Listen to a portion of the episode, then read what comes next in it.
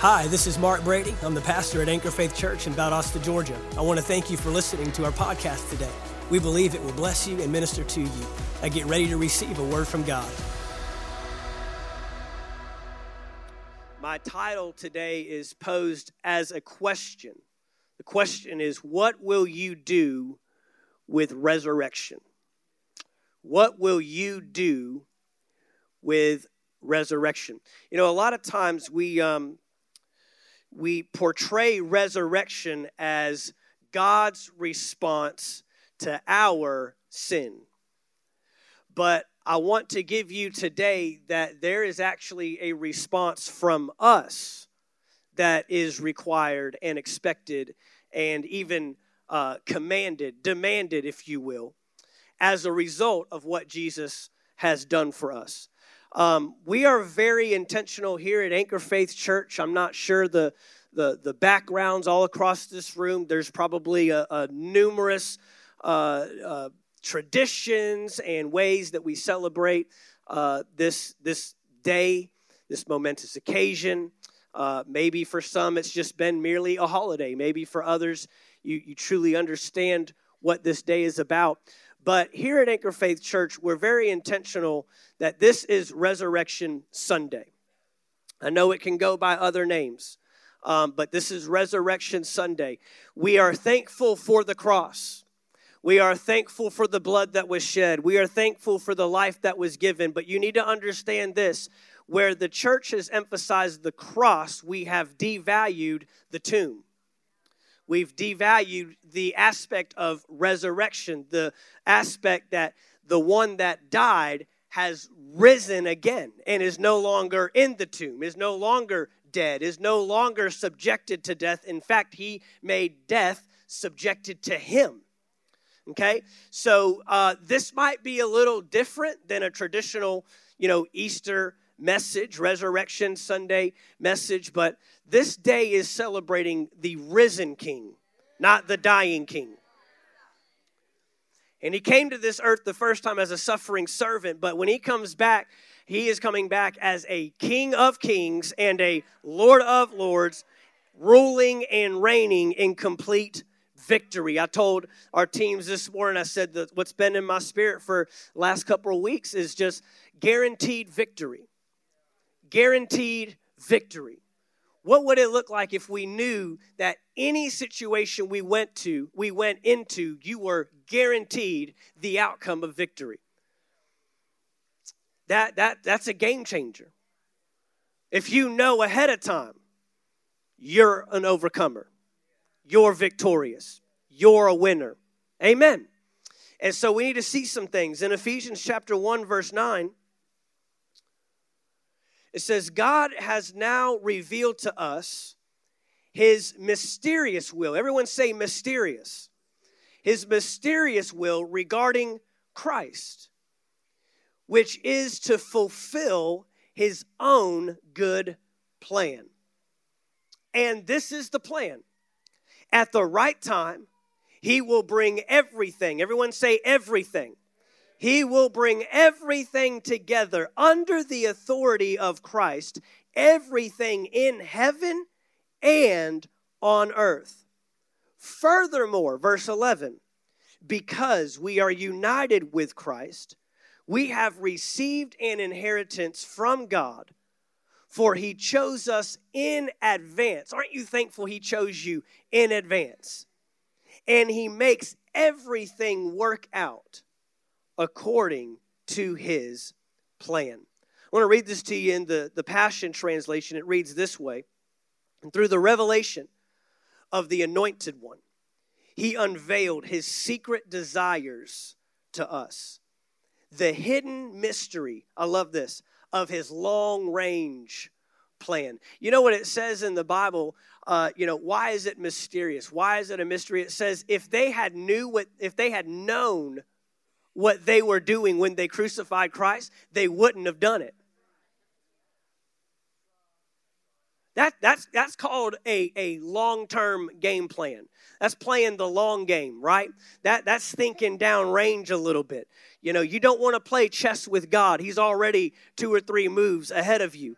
And Satan thought he made the ultimate move of defeat. It turned out to be the ultimate move of his demise because it was God's, he was just setting him up. He was putting him in a place where he would end up where he is so that he could take everything from him and restore and redeem you and I. It's, it's so mysterious that not even the devil himself knew what was coming. So mysterious that not even Satan himself knew what the plan was. Long range plan, which was which he was delighted to implement from the, the very beginning of time. And because of God's unfailing purpose, this detailed plan will reign supreme through every period of time until the fulfillment of all the ages finally reaches its climax when God makes all things new in all of heaven and earth through Jesus Christ. And verse 11 reads Through our union with Christ, we too have been claimed by God as his own inheritance. Before we were even born, he gave us our destiny that we would fulfill the plan of God who always accomplishes every purpose and every plan in his heart. It, it is assuring and comforting to know that God is not daily walking our life out with us. What I mean by that is, He's not figuring it out as we go. God has thought ahead, God has planned ahead. This plan was put in place before the beginning of time. Only God can get to the before the beginning of time. And He put a plan in place to restore us, to redeem us, and to ultimately see His plan fulfilled and unfold through us. That's what we're celebrating today we're celebrating the ultimate victory. To God, Resurrection Sunday, Easter Sunday is not just another holiday on the calendar. To God, this is the day marked in history that His church receives its authority and now fulfills His plan. You know, we, we say things like, you know, God loves people, for God so loved the world that He came. He does, but ultimately, what you need to understand is God has one purpose, and that's to see his kingdom extended from heaven to the earth. That's his purpose, that's his plan. At the end of the day, you can sum it up, and that's what God is doing. He's he, as much as we love to preach on heaven and going to heaven and you know, coming out of darkness into light, making Jesus Lord of your life so that when you die, you can go to heaven. God isn't really interested in that. I'm thankful that I get to go heaven go to heaven when I die. I'm thankful that's part of the plan. I'm thankful that I will no longer be separated from him, but I can be eternally with him. But God's plan is bigger. God is trying to turn this earth back into the heavenly realm that it was when it was first created, and he's using you and I to do that. He's using you and I to do that. Well, what happened was when Adam and Eve rebelled and sinned in the garden, they were removed or separated from that plan. They were no longer part of the plan. So, why does God love you? God loves you because you are literally the avenue by which He wants to get heaven into the earth. You know, honestly, this is why we are so unsettled in everything that we do. In everything that we chase. It's why you could never make or have enough money. It's why you could never, uh, uh, you know, have the perfect amount of relationships. It's the reason why um, you can never go high enough in your company. It's the reason why you can't have enough likes and followers on social media. It's the reason why we are left unsettled in just about every endeavor we embark on in life. It's because there's one hole that continues to remain unfulfilled, that you're missing the point, and it's that you're not fulfilling the part of God's plan that He called you to. And He left it that way intentionally that you would not be fulfilled until you got a hold of His plan. I don't care how happy they look on the outside. I don't care if they look like they have it all put together. If they are missing the lordship of Christ and falling into his purpose and his plan for their life, they're not satisfied. There's not enough alcohol in the world to satisfy you. There's not enough drugs. There's not enough women. There's not enough people. There's not, there's nothing can satisfy what only God can satisfy, and He made it that way on purpose. He did it that way intentionally to ensure that you would seek until you found Him. I have found people with Christ with much less, much less than anything else that most people have on this planet, and they live like they have everything they need. It's because this was his plan right here. This was his purpose right here. What is our response to resurrection? I've learned that resurrection demands a response. I've learned that if we allocate resurrection to a story that we tell or a day that we celebrate, that we're not fully receiving what God was wanting to do through that event, through that moment. That He had a plan. And if I don't respond accordingly, if I only respond with carving out church on a Sunday morning on Easter Sunday, if I only respond with, with, with all the other stuff that we have marketed and advertised and made this day about, then you, you're, you're not going to receive all that God intended for this day. I hope that maybe today we can alter and we can change what we think about Easter and what we think about Resurrection Sunday for every year beyond this. I'll be honest, I don't just celebrate Resurrection Sunday on Resurrection Sunday. I mean, it's great that we can take a day to honor that. Just same with Christmas. But shouldn't we be thankful for the birth of Christ and the death of Christ and the risen King every day of our lives? See, sometimes when we when we relegate things to a special day, then we leave it on that day. And we miss what God was really trying to do. I want to give you three responses that we should have to resurrection. Three responses that we should have to resurrection. Number one, the first response we should have is to remember his plan. Remember his plan. In Luke chapter 24, it's interesting. The um, we had you know some women, Paul and uh, not Paul, Peter and John uh, they were all on their way to uh, take care of the body of Jesus on that third day. We know Resurrection Sunday, the actual third day event in the Bible.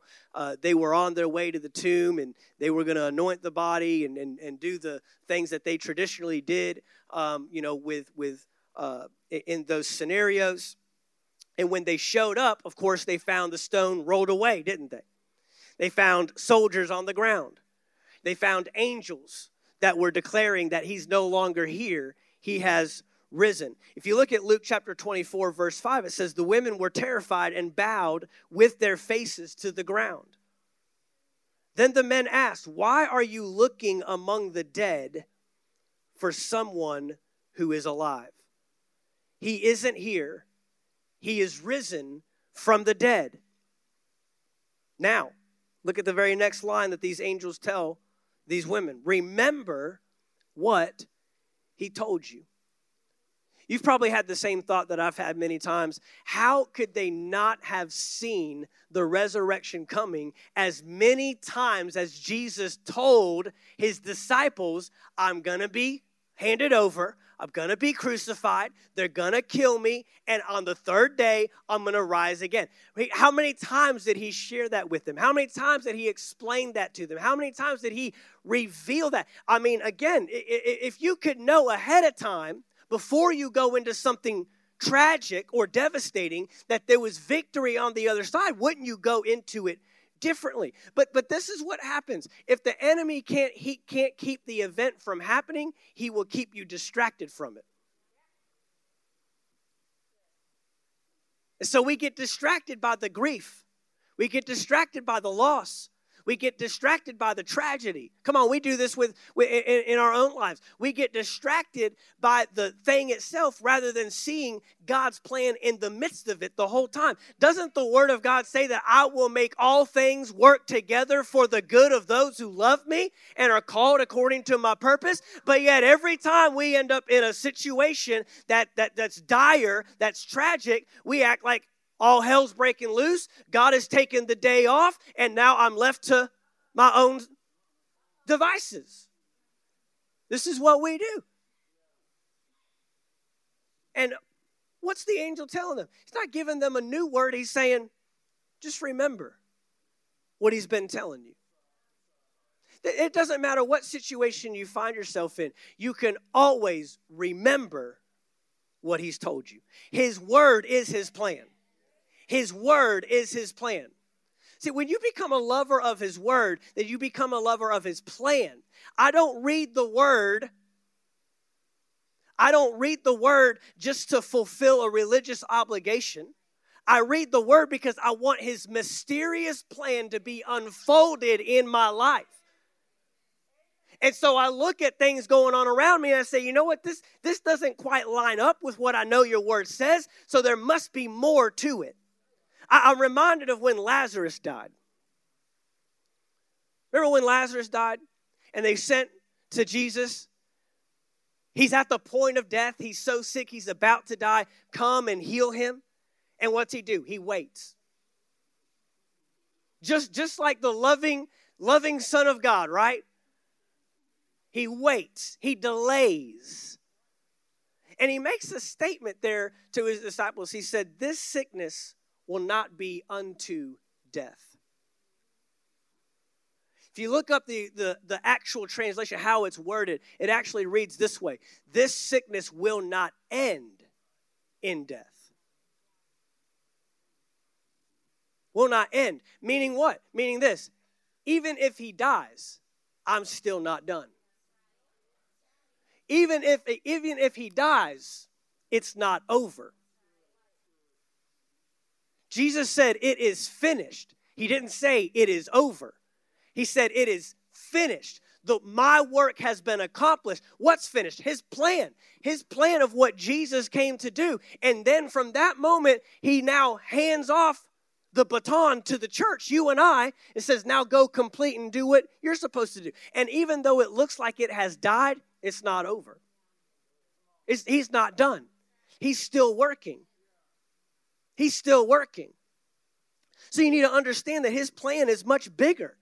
We need to remember. Verse 7 of that passage, Luke 24, says that the Son of Man must be betrayed into the hands of sinful men and be crucified, and that he would rise again on the third day. He's, he's reciting back to them everything that Jesus had already foretold. Verse 8 says this Then they remembered that he had said this. We need to become a remembering church. We need to become a people that remember the Word of God. I, but I, I can't recall what I haven't studied. I can't remember what I haven't first put in, right? But this this this fact of remembering, the, the, especially in these last days, especially with what we've seen, especially with with all that's taking place in, in, in the last couple of years, it's time for the church to get back to remembering who we are. It's time for the church to get back to remembering what we have. It's time for the church to remember what His Word says about the different situations that we're seeing.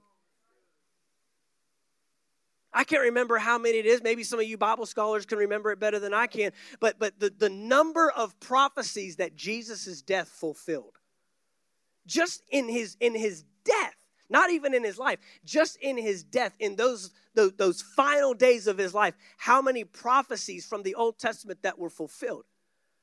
What's that?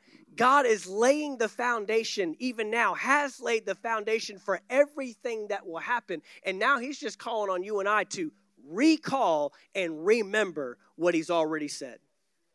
Resurrection puts us in a, in a position to recall and remember what his plan is, what his purpose is. What's our response to resurrection? It's to remember his plan. The enemy will distract you, the enemy will confront you, the enemy will uh, try to get you to be moved off of what his word says. Number two, number two, his plan is to redeem his people. What will you do with resurrection? Redeem his people. The word redeem means to buy back.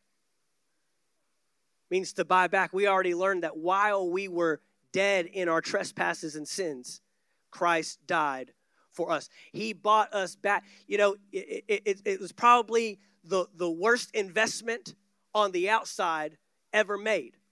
There's no investor that would encourage you to, to buy something that has no value or uh, uh, in hopes that it would increase or gain in value. But yet, God did that.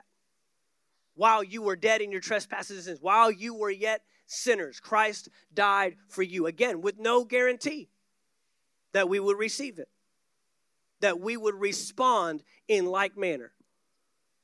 The Bible says that He desires that none perish, not one.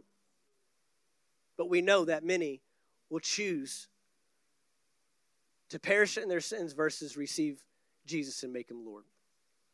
But yet He still paid the price. Living as redeemed people, it's more than just living a life of overcoming sin. Redemption is more than just fighting off sin for the rest of your life. I, I, I firmly believe that God had a bigger plan for us than to just daily try to overcome sin and lust and desires of the world. I believe that He had a greater plan. Ephesians chapter 2 says this Ephesians chapter 2, verse 1. Once you were dead because of your disobedience and your many sins. You used to live in sin, just like the rest of the world. Obeying the devil, the commander of the powers in the unseen world, he is the spirit at work in the hearts of those who refuse to obey God. All of us used to live that way, following the passionate desires and inclinations of our sinful nature. By our very nature, we were subject to God's anger, just like everyone else. But God is so rich in mercy, and He loved us so much that even though we were dead because of our sins, He gave us life when He raised Christ from the dead. How many times have you heard that when He was raised, so were you? Why are we missing that connection? Raised to life with Christ does not sound like drudging through life, hoping that the next sin around the corner isn't stronger than my will and my desire to overcome it. That, that does not sound like reigning in life. That doesn't sound like being raised to life with Christ. That doesn't sound like being seated in heavenly places at the right. That that those two things you cannot reconcile. There must be a greater life. There must be a greater plan that God has. How will I respond? I will live as a redeemed individual. I will live as a redeemed believer. And then I'm going to go one step further. Second Corinthians chapter 5 tells us that we have now been made ministers of reconciliation. Redeemed people, redeem people. It's time to start buying back people that you or maybe the world has lost value in. But we don't get to assess the value. We don't get to determine what they're worth. We don't get to look at their past and let that be a predictor of their future. God looked at our past before it was, while it was still in the future, and still said, I'm going to lay my, my life down for you. It's time we start finding value in people. Start finding value, and the value will lead us to redemption and seeing their lives redeemed. That's a hope. He raised us from the dead along with Christ, verse 6, and, re- and seated us with him in the heavenly realms because we are united with Christ Jesus. I love what verse 7 says. So God can point to us in all future ages as examples of the incredible wealth of his grace and kindness toward us, as shown in all he has done for us who are united with Christ Jesus. Number one, I've got to remember his plan. Number two, I've got to actively live a life redeeming his people. Number three, number three is restoring his purpose. Restore his purpose. In the Passion Translation, Ephesians chapter 2 reads uh, this way. I want to jump down to verse 4. But God still loved us with such great love. He is so rich in compassion and mercy. Even when we were dead and doomed in our many sins, He united us into the very life of Christ and saved us by His wonderful grace. Verse 6 says this He raised us up with Christ, the exalted one, and we ascended with Him into the glorious perfection and authority of the heavenly realm. For we are now co seated as one with Christ.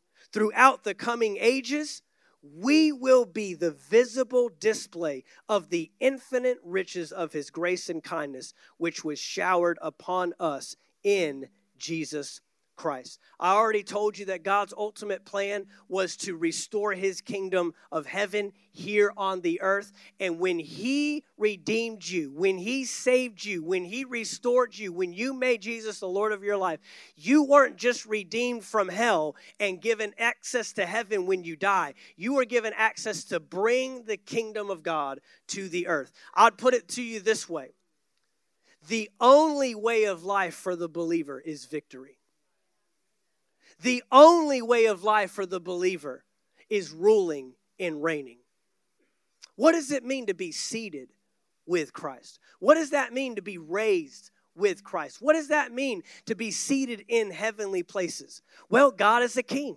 And God sits on a throne, and sitting at the right hand is the Son, Jesus. Jesus is seated at the right hand of the Father. The Bible tells us in the previous chapter, in Ephesians chapter 1, that He is seated at the right hand of the Father, far above all principality, power, might, and dominion. I'm telling you right now, he's not coming back for a church that's just going to barely make it. He's coming back for a church that is ruling and reigning and bringing heaven to earth. He's coming back for a church that is the greatest example, visible representation of his kingdom on earth. There's no barely squeaking by. There's no just getting in by the by the the the the, the skin of your teeth. We're talking about ruling and reigning and living the overcoming victorious life the church was called to live. Before Jesus went to the cross in Matthew chapter 16, he said, I will build my church, my legislative assembly, and I will give to you the keys to the kingdom of heaven. He said, Whatever you bind on earth will be bound in heaven. Whatever you loose on earth will be loosed in heaven. He said this the gates of hell will not even prevail against my church. If we're going to respond to resurrection accordingly, we're going to respond in victory. You know, the church has made great emphasis of the cross, and rightfully so. But in that is an element of all that he has done for us with no rightful responsibility. What is responsibility? The ability to respond. Resurrection holds us accountable and responsible for what we are supposed to be doing as the church in these last days. Worship team, if you go ahead and come. The resurrection makes us responsible, holds us accountable for how will we, how will we respond to his resurrection? What will you do with it? from this moment? What will you do with it? How will you move forward? How will you allow His victory, His conquering, His overcoming to change your life and the lives of others around you?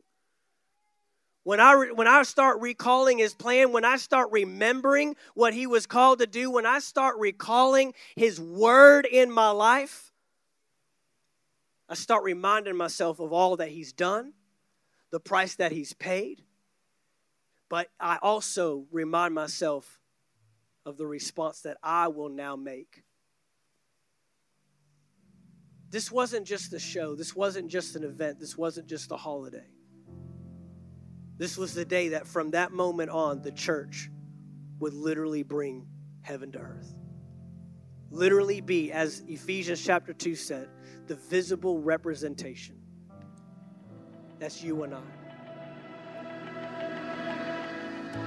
Thank you for taking the time to listen to our podcast today. We trust you received a word from God. If you enjoyed this teaching, be sure to subscribe to our podcast in iTunes. By subscribing, you'll be sure to receive a new message every week as soon as they are made available. And if you'd like to learn more about Anchor Faith Church, you can stop by our website at anchorfaithvaldosta.com. There you'll find our locations and service times, ministries that are available for you and your family. You can even give financially in support of the ministry. Thank you again for listening, and we look forward to seeing you next time right here on the Anchor Faith Church podcast.